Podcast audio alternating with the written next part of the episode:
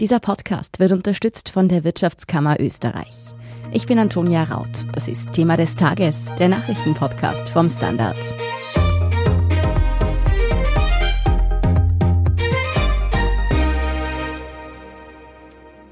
Wie bereitet sich Österreich auf die neue Omikron-Variante vor? Expertinnen und Experten warnen ja vor einer rasanten Ausbreitung und möglichen Engpässen in der Versorgung. Andere europäische Länder wie die Niederlande gehen deshalb bereits in einen Weihnachtslockdown. In Österreich wiederum laufen mit dem heutigen Montag auch noch die letzten Lockdown-Beschränkungen aus, gerade rechtzeitig für Weihnachtseinkäufe und Wintertourismus. Wie in Österreich jetzt eine neue Corona-Taskforce helfen soll und ob bei uns womöglich der nächste Lockdown schon ansteht, Darüber spreche ich heute mit Standard-Innenpolitik-Redakteur Konrad Seidel. Und was andere Länder gegen die rasante Ausbreitung der neuen Corona-Variante unternehmen, das erklärt mir anschließend Bianca Blei. Sie ist Außenpolitik-Redakteurin beim Standard. Konrad, wie sieht es denn derzeit aus in Österreich in Sachen Corona und vor allem Omikron? Ja, das, was man derzeit feststellt über die Weihnachtsfeiertage und Silvester, wird so getan, als hätten wir gar keine Probleme. Die Botschaften, die von der Regierung gekommen sind, sind na ja, zu Weihnachten können Sie euch eh ganz gut treffen und zu Silvester hämmert natürlich die Sperrstunde auf. So als wäre durch den Lockdown, den wir in den letzten Wochen hatten, alle Probleme gelöst.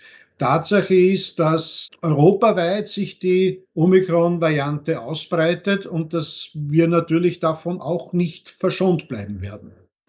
Die österreichische Regierung setzt in der Corona-Krise nun auf eine Corona-Taskforce. Was können wir uns darunter vorstellen? Wie sieht die aus und welchen Zweck hat sie? Also ich glaube, da muss man zwei Dinge auseinanderhalten. Das eine ist eine sachliche Ebene. Auf der sachlichen Ebene sagen wir, okay, wir brauchen Leute, die das koordinieren, was man eigentlich schon lange besser hätte koordinieren können, indem man sagt, was sind die aktuellen medizinischen Empfehlungen, die virologischen, epidemiologischen Empfehlungen und wie kann man Ressourcen dafür gewinnen, die Dinge auch umzusetzen. Das ist so das, was diese Doppelspitze in der Corona Task Force mit einem Militär und mit einer Gesundheitsbeamtin, beides Spitzenbeamte mit hoher Qualifikation, was diese in der sachlichen Ebene machen sollen. Dazu kommt natürlich auch ein politisches Problem beziehungsweise der Versuch einer politischen Problemlösung, nämlich in der Richtung, dass man sagt, na ja, das, was vielleicht an unangenehmen auf uns zukommt, das ist ja jetzt nicht unbedingt nur ein Wunsch von einer ohnehin überall in der Kritik stehenden Bundesregierung, sondern das sagen uns ja unabhängige Experten, soweit Beamte unabhängig sein können. Und wir müssen das machen. Wir folgen dem Expertenrat, weil auch das ist ja etwas, wo der Regierung in den letzten Jahren immer wieder Vorwürfe gemacht hat, ja, da steckt wenig Expertise dahinter und die wollen ja nur ihre Pressekonferenzen geben oder sie wollen uns nur kanifeln. Ja, nichts davon ist wahr. Die Regierung tut, was gerade irgendwie durchsetzbar erscheint, aber auch da werden wir Probleme haben mit der Durchsetzbarkeit dessen, was in den nächsten Wochen möglicherweise notwendig ist. Was genau kommt, wissen wir alle nicht, weder wir Journalisten noch die Bundesregierung. Ist denn schon bekannt, wie die Kompetenzen dieser Taskforce aussehen werden? Also welche Entscheidungen trifft sie und welches Durchsetzungsrecht hat sie dann vor allem auch? Naja, die Durchsetzungsrechte liegen immer bei der Bundesregierung, weil es immer eine politische Verantwortung geben muss. Es kann nicht sein, dass jetzt da ein hoher Offizier, so qualifiziert er sein mag, anordnet, wir machen einen Lockdown, denn das wäre Militärputsch. Nicht? Also da müsste eher eine Empfehlung ergehen an die Bundesregierung, bitte jetzt wäre dies und dies an Maßnahmen zu setzen. Das ist die Expertenempfehlung. Vor allem aber, das können wir auch durchsetzen und umsetzen. Man hat ja deswegen einen Militär dort, weil es darum geht, dass man gewisse logistische Vorgaben erfüllen muss, was Transporte auch betrifft, was vielleicht Versorgung mit Impfstoffen, aber vielleicht auch Versorgung mit Grundnahrungsmitteln betreffen wird. Wieso kommt dieser neue Krisenstab eigentlich ausgerechnet zum jetzigen Zeitpunkt?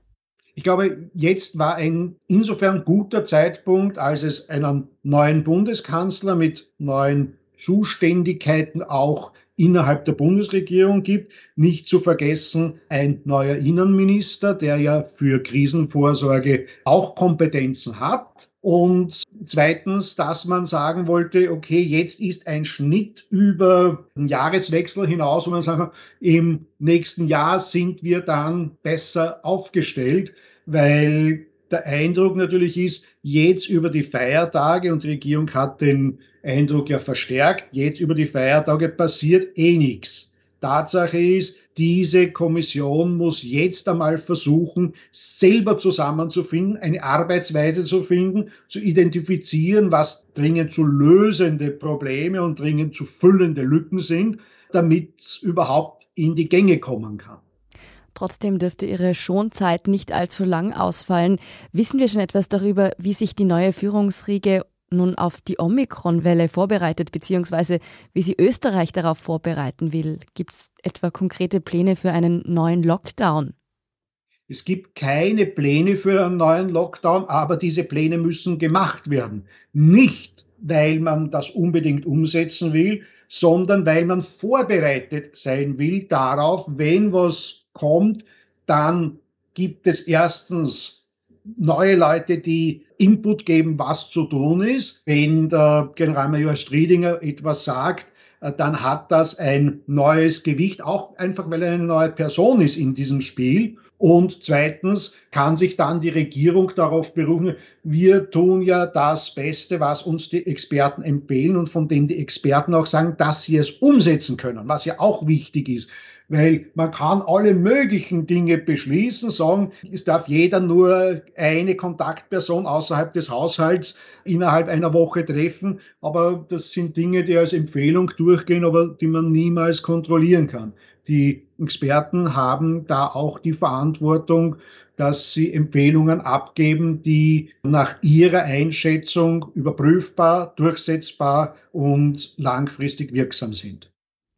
Auch dieser Krisenstab muss sich natürlich in seinen Entscheidungen auf die Meinungen und Warnungen der Fachleute verlassen zu einem Gutteil. Wie sieht es denn da derzeit aus? Was hört man von Expertinnen und Experten? Also das, was man derzeit auf der Expertenebene epidemiologisch hört, ist, dass die Omikron-Variante sehr, sehr ansteckend ist. Es ist nicht ganz sicher, welche tatsächlichen Gesundheitsfolgen sie hat. Offenbar schützen auch dreifache Impfungen nicht völlig, aber sie schützen sehr gut davor, einen schweren Verlauf zu haben. Das entlastet schon einmal Intensivstationen und wahrscheinlich Krankenhäuser. Andererseits ist die Wahrscheinlichkeit, dass jemand, der geimpft ist, wahrscheinlich dann mit großer Wahrscheinlichkeit keine schwere Erkrankung, aber dass man sich ansteckt, das ist wahrscheinlicher geworden. Die deutschen Experten haben, so gibt es den Expertenrat der deutschen Bundesregierung, der hat vor zwei Tagen beschlossen, ja, unsere Empfehlung ist, dass wir sehr, sehr strikt vorgehen, weil mit einer sehr hohen Ansteckungsrate zu rechnen ist, weil wir nicht genau wissen, was passiert. Und natürlich sind Experten immer geneigt, mehr auf der sicheren Seite zu sein. Weil wenn nicht einmal die Experten gewarnt hätten, dann könnte immer die Regierung sagen, aber nur die Experten haben ja Entwarnung gegeben. Und das werden die Experten nicht tun. Die geben keinen Freibrief für eine Regierung, so lasst alles laufen, sondern die versuchen natürlich die vorsichtigen Argumente zu bringen. Und da wird mit Omikron-Verdopplungszeiten von etwa zwei bis drei Tagen gesprochen. Das heißt, das ist eine sehr steil hinaufgehende Kurve. Naja, und wenn eine Kurve steil hinaufgeht, dann muss man sehr schnell versuchen, sie zu kappen. Ja, dass dieses Bedrohungsszenario tatsächlich sehr schnell Wirklichkeit werden kann. Das sieht man aktuell auch schon in Großbritannien. Wie schätzt denn der Krisenexperte Herbert Sauruck die Lage ein? Du hast ja mit ihm gesprochen. Ich habe mit dem Herbert Sauruck gesprochen, jemand, der also sehr viel Einblick hat, weil er Bundesheeroffizier war, weil er sich seit Jahren eigentlich mit dem Thema Blackout befasst. Und da ist etwas, was er auch ableitet aus den deutschen Erfahrungen und aus dem deutschen Expertenbericht, dass wir damit rechnen müssen, dass die kritische Infrastruktur sehr rasch zusammenbrechen könnte. Das heißt, dass zum Beispiel, wenn in den B-Werken ein großer Teil der Mannschaft erkrankt und oder in Quarantäne ist, dann kann man möglicherweise das eine oder andere Kraftwerk nicht mehr betreiben. Dasselbe stellen wir uns vor, Supermarktmitarbeiter wären in der Situation, dass in einem Supermarkt ein Cluster ausbricht. Da müssen nicht einmal sehr viele Leute erkranken, aber es würden wahrscheinlich in diesem Supermarkt so ziemlich alle Mitarbeiter in Quarantäne geschickt. Na, dann ist der mal zu. Der versorgt aber eine ganze Gemeinde. Stellen wir uns vor, wenn das flächendeckend passiert, dann kann man möglicherweise irgendwann im Jänner praktisch nirgendwo mehr in Österreich einkaufen. Haben die Menschen zu Hause genügend Essen, um das auszugleichen? Natürlich in meinem Vorratsraum stehen Konserven für mehrere Tage. Ich glaube nicht, dass ich verhungern und verdursten würde, weil ich Wasser, gebe auch zu, auch Bier in ordentlichen Mengen daheim habe. Also verdursten würde ich nicht. Ich würde wohl auch nicht verhungern, weil es viele Konserven, Dauerwürste, abgepacktes Brot zu Hause gibt. Aber das haben auch nicht viele. Und wenn wir uns dann im schlimmsten Fall vorstellen, es gibt vielleicht tagelang keinen Strom und damit auch kein Wasser, kein Handy, das wäre sozusagen der Worst Case, wenn aufgrund von Versorgungsproblemen in der kritischen Infrastruktur Strom, Wasser, Gas zusammenbrechen würde. Auch wenn wir natürlich alle hoffen, dass diese sehr düsteren Zukunftsszenarien bezogen auf Omikron so nicht eintreffen und dass hier natürlich auch nicht gesagt ist, dass die Situation tatsächlich so ernst wird. Aber wäre es gerade ein guter Zeitpunkt bei den Feiertagseinkäufen vielleicht auch ein wenig sich in diese Richtung vorzubereiten, dass ja grundsätzlich ohnehin immer empfehlenswert ist, auf eine Krisensituation vorbereitet zu sein? Also ich finde es gescheit, wenn man jetzt in den Supermarkt fährt, um sich einen Weihnachtsbraten zu beschaffen und vielleicht ein paar Flaschen Sekt, was sich die Leute für Silvester zu Hause einkühlen wollen. Wunderbar, wenn sie das tun. Aber wenn man da vielleicht gleichzeitig sagt, okay, dann kaufen wir uns aber auch noch zwei Kisten Mineralwasser. Dann kaufen wir uns Gulaschkonserven, Sardinendosen, Jagdwurst, was immer einem halt schmeckt und man sagt, ja, davon können wir ein paar Tage leben, für den Fall, dass der Supermarkt irgendwann im Jänner ein paar Tage zugesperrt ist. Die düsteren Szenarien treten dann nicht ein, wenn alle vorgesorgt haben. Und das ist ja auch irgendwo eine Frage der Prognosen. Wenn man sich gut vorbereitet, passiert nichts. Und sagt, hey, hätten wir uns nicht vorbereiten müssen. Nein, es ist immer sehr gut, für üble Fälle vorgesorgt zu haben, aber zu hoffen, dass sie nicht eintreten. Konrad, was ich mich aber frage, wenn jetzt sogar der Appell an die Einzelpersonen rausgeht, sich auf einen echt schwierigen Jänner vorzubereiten, wieso hat die Regierung den letzten Lockdown dann überhaupt aufgehoben. Dadurch hätte man ja auch verhindern können, dass sich die Omikron-Variante jetzt womöglich schneller ausbreitet. Also ich glaube, da ist sehr viel der Versuch dahinter gestanden, dass man auch den ungeimpften ein Stückchen entgegenkommt. Ich glaube, es wäre sinnvoll gewesen, den Ungeimpften zu sagen, ja, Weihnachten feiern könnt ihr heute nicht wie sonst. Ja, da hätte man vielleicht weniger liberal agieren sollen, weil es nicht nur darum geht, ist das sachlich gerechtfertigt, sondern was für ein Signal sendet das aus und sagt, ja, zu Weihnachten und zu Silvester dürft ihr euch anstecken und nachher machen wir vielleicht wieder einen Lockdown. Eine kontrollierte Öffnung und ein kontrolliertes Behandeln der einzelnen Probleme wäre wahrscheinlich besser gewesen. Ich meine, ich kenne mich selber, na, selbstverständlich gehe ich jetzt gerne wieder ins Wirtshaus und gehe irgendwo essen oder trinke irgendwo ein Bier im Lokal. Das ist aber für mich als Geimpften vielleicht weniger gefährlich als für andere. Aber wenn es so ist, dass dann alle sagen, es ist eh nicht so schlimm. Nein, es ist weiterhin ziemlich gefährlich und das sollten wir alle im Kopf behalten leider keine besonders positiven Aussichten, auf die wir uns da einstellen müssen.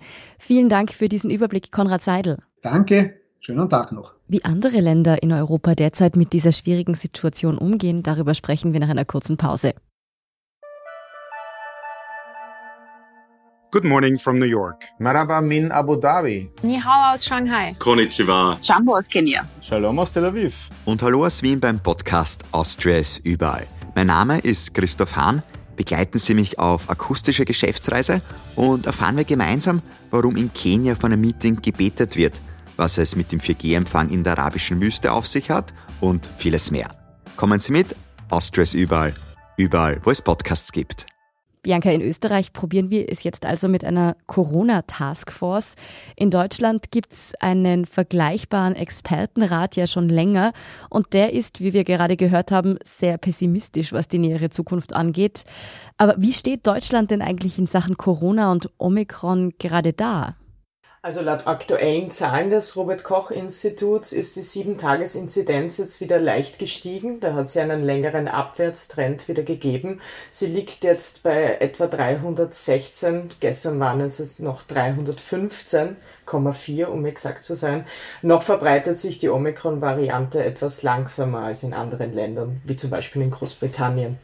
Es wird aber befürchtet, dass sich das demnächst ändern wird, vor allem weil sich auch Geimpfte anstecken werden, wie man das zum Beispiel schon in Oslo gesehen hat. Dort haben sich Ende November Dutzende doppelt geimpfter und auch negativ Antigen getesteter bei einer Weihnachtsfeier infiziert. Das war vor allem die Omikron-Variante, die daran schuld war. Geboostert war aber keiner, wie wir jetzt wissen. Der Corona-Expertenrat in Deutschland rät deshalb jetzt zur Vorsicht. Wird die Regierung die Warnungen ernst nehmen? Also ist bereits absehbar, ob auch Deutschland vielleicht doch wieder in den Lockdown geht? Also morgen werden sich Bund und Länder treffen, um das Thema zu besprechen. Da reden sie über die weitere Vorgehensweise im Zusammenhang mit der Omikron-Variante. Zuvor ist jetzt schon durchgesickert, dass es um Veranstaltungen gehen könnte. Zum Beispiel, dass sich indoor nur mehr 20 bis 25 Leute treffen dürfen. Das war bis jetzt 50 Leuten erlaubt. Und im Freien könnten es nur mehr 100 Besucher sein, die legal sind, statt bisher 200. Außerdem werden Diskos und Clubs wahrscheinlich wieder dicht machen und auch Kontaktbeschränkungen stehen im Raum. Das alles soll aber erst nach den Feiertagen schlagend werden, denn der Gesundheitsminister Karl Lauterbach hat bereits gesagt, dass es einen Weihnachtslockdown definitiv nicht geben wird. In Großbritannien ist Omikron, wenn wir jetzt Europa ansehen, definitiv bereits am stärksten verbreitet. Wie reagiert man denn dort eigentlich auf die neue Welle? Dort steht Premierminister Boris Johnson auch unter Druck. Die Wissenschaftler wollen, dass er härtere Maßnahmen durchsetzt. Bis vor kurzem war es in Großbritannien ja vor allem im Vergleich zu Österreich recht locker. Da gibt es ja erst seit kurzem wieder zum Beispiel eine Maskenpflicht oder eine 3G-Regel für Veranstaltungen und Restaurants. Offenbar ist die Regierung und sind auch die ganzen Abgeordneten sehr gespalten, wie man da weiter verfahren soll. Vizepremier Dominic Raab hat heute im BBC Frühstücksfernsehen schon gesagt, dass er den Weihnachts Weihnachtslockdown noch nicht ganz ausgeschlossen hat, hat aber auch hinzugefügt, dass die steigenden Boosterzahlen solch einen Lockdown unwahrscheinlicher machen.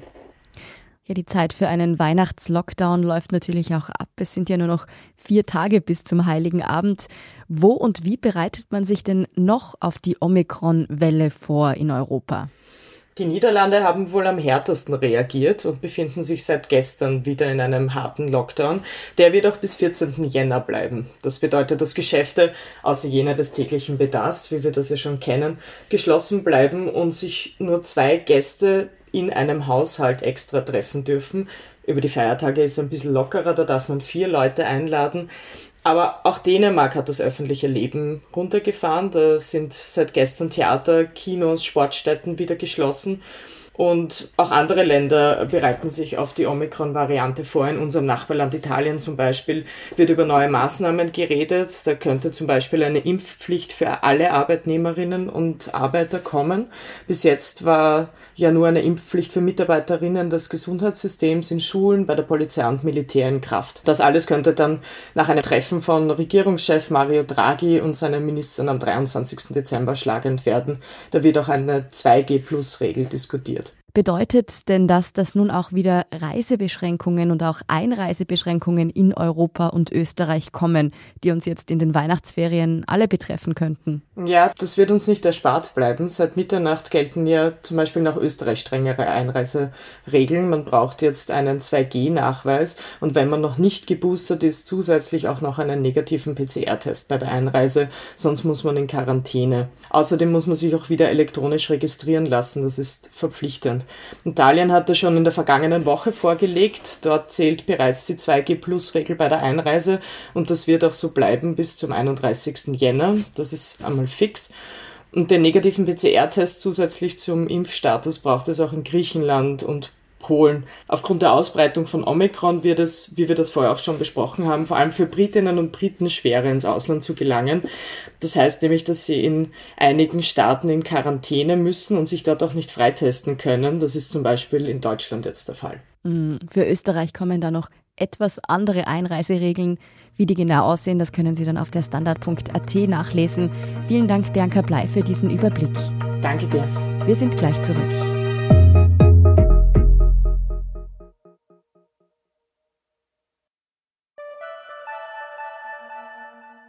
Good morning from New York. Maraba min Abu Dhabi. Ni hao aus Shanghai. Konnichiwa. Jumbo aus Kenia. Shalom aus Tel Aviv. Und hallo aus Wien beim Podcast Austria ist überall. Mein Name ist Christoph Hahn.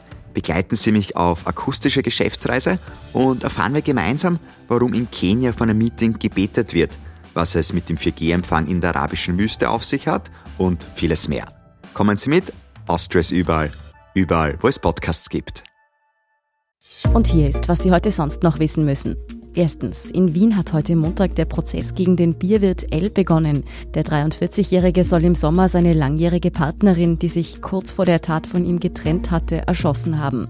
Der Angeklagte bekannte sich heute zunächst schuldig, weil er aber angab, sich an die Tat nicht erinnern zu können, kann diese Aussage nicht als Schuldbekenntnis gewertet werden. L stand nämlich zur Tatzeit unter dem Einfluss von Drogen und Alkohol. Ihm droht eine lebenslange Haft oder die Einweisung in eine Anstalt für geistig abnorme Rechtsbrecher. Der Öffentlichkeit war der ehemalige Besitzer eines Craft-Bier-Shops bereits längere Zeit bekannt, da er die Grünen-Politikerin Sigi Maurer mit obszönen Nachrichten belästigt haben soll und es zum Rechtsstreit kam. Zweitens, Gabriel Boric wurde am gestrigen Sonntag zum neuen Präsidenten von Chile gewählt. Der 35-Jährige konnte sich in einer Stichwahl mit 56 Prozent der Stimmen gegen seinen ultrakonservativen Konkurrenten José Antonio Cast durchsetzen. Wahlgewinner Boric wird damit zum jüngsten Präsidenten Südamerikas. Als ehemaliger Anführer der Studentenproteste in Chile wird er politisch links zugeordnet. Er spricht sich etwa für Vermögensumverteilung aus, will aber auch moderate Themen wie Kriminalität und Migration abdecken. Die Wahlbeteiligung lag bei etwa 50 Prozent. Der Wahltag verlief größtenteils friedlich. Drittens. In Wien haben gestern Sonntagabend tausende Menschen der Corona-Toten gedacht. Bei einem Lichtermeer versammelten sich mehr als 30.000 Menschen am Ring. Das Motto der Veranstaltung lautete Yes, we care. Initiiert wurde die Versammlung von dem Wiener Lehrer und Bildungsaktivisten Daniel Landau und dem Innsbrucker Roman Scamoni. Und viertens, heute Montag beginnt das sogenannte Wiener Weihnachtszuckerl. Wer am vierten Adventwochenende im lokalen Wiener Handel etwas gekauft hat, kann ab sofort die Rechnung auf der Website wienerweihnachtszuckerl.at einreichen. Ausgenommen ist der tägliche Bedarf. Im Jänner wird dann ausgelost. Die Gewinnerinnen und Gewinner bekommen Gutscheine für die Wiener Gastronomie. Mehr über diese Aktion und alle weiteren News zum aktuellen Weltgeschehen finden Sie wie immer auf der Standard.at. Danke fürs Zuhören und all jenen, die uns auf Apple Podcasts oder Spotify folgen, uns eine nette Rezension geschrieben oder eine 5-Sterne-Bewertung gegeben haben. Und ein ganz besonders großes Dankeschön all jenen, die unsere Arbeit mit einem Standard-Abo oder einem Premium-Abo über Apple Podcasts unterstützen. Das hilft uns wirklich sehr, also gerne auch Freundinnen und Freunden weiterempfehlen. Verbesserungsvorschläge und Themenideen sind natürlich auch immer willkommen. Die schicken Sie am besten an podcast.derstandard.at. Ich bin Antonia Raut. Baba und bis zum nächsten Mal.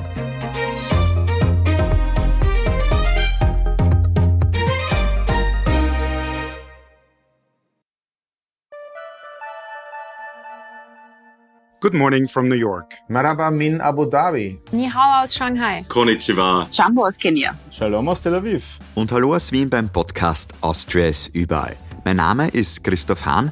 Begleiten Sie mich auf akustische Geschäftsreise und erfahren wir gemeinsam, warum in Kenia von einem Meeting gebetet wird, was es mit dem 4G-Empfang in der arabischen Wüste auf sich hat und vieles mehr.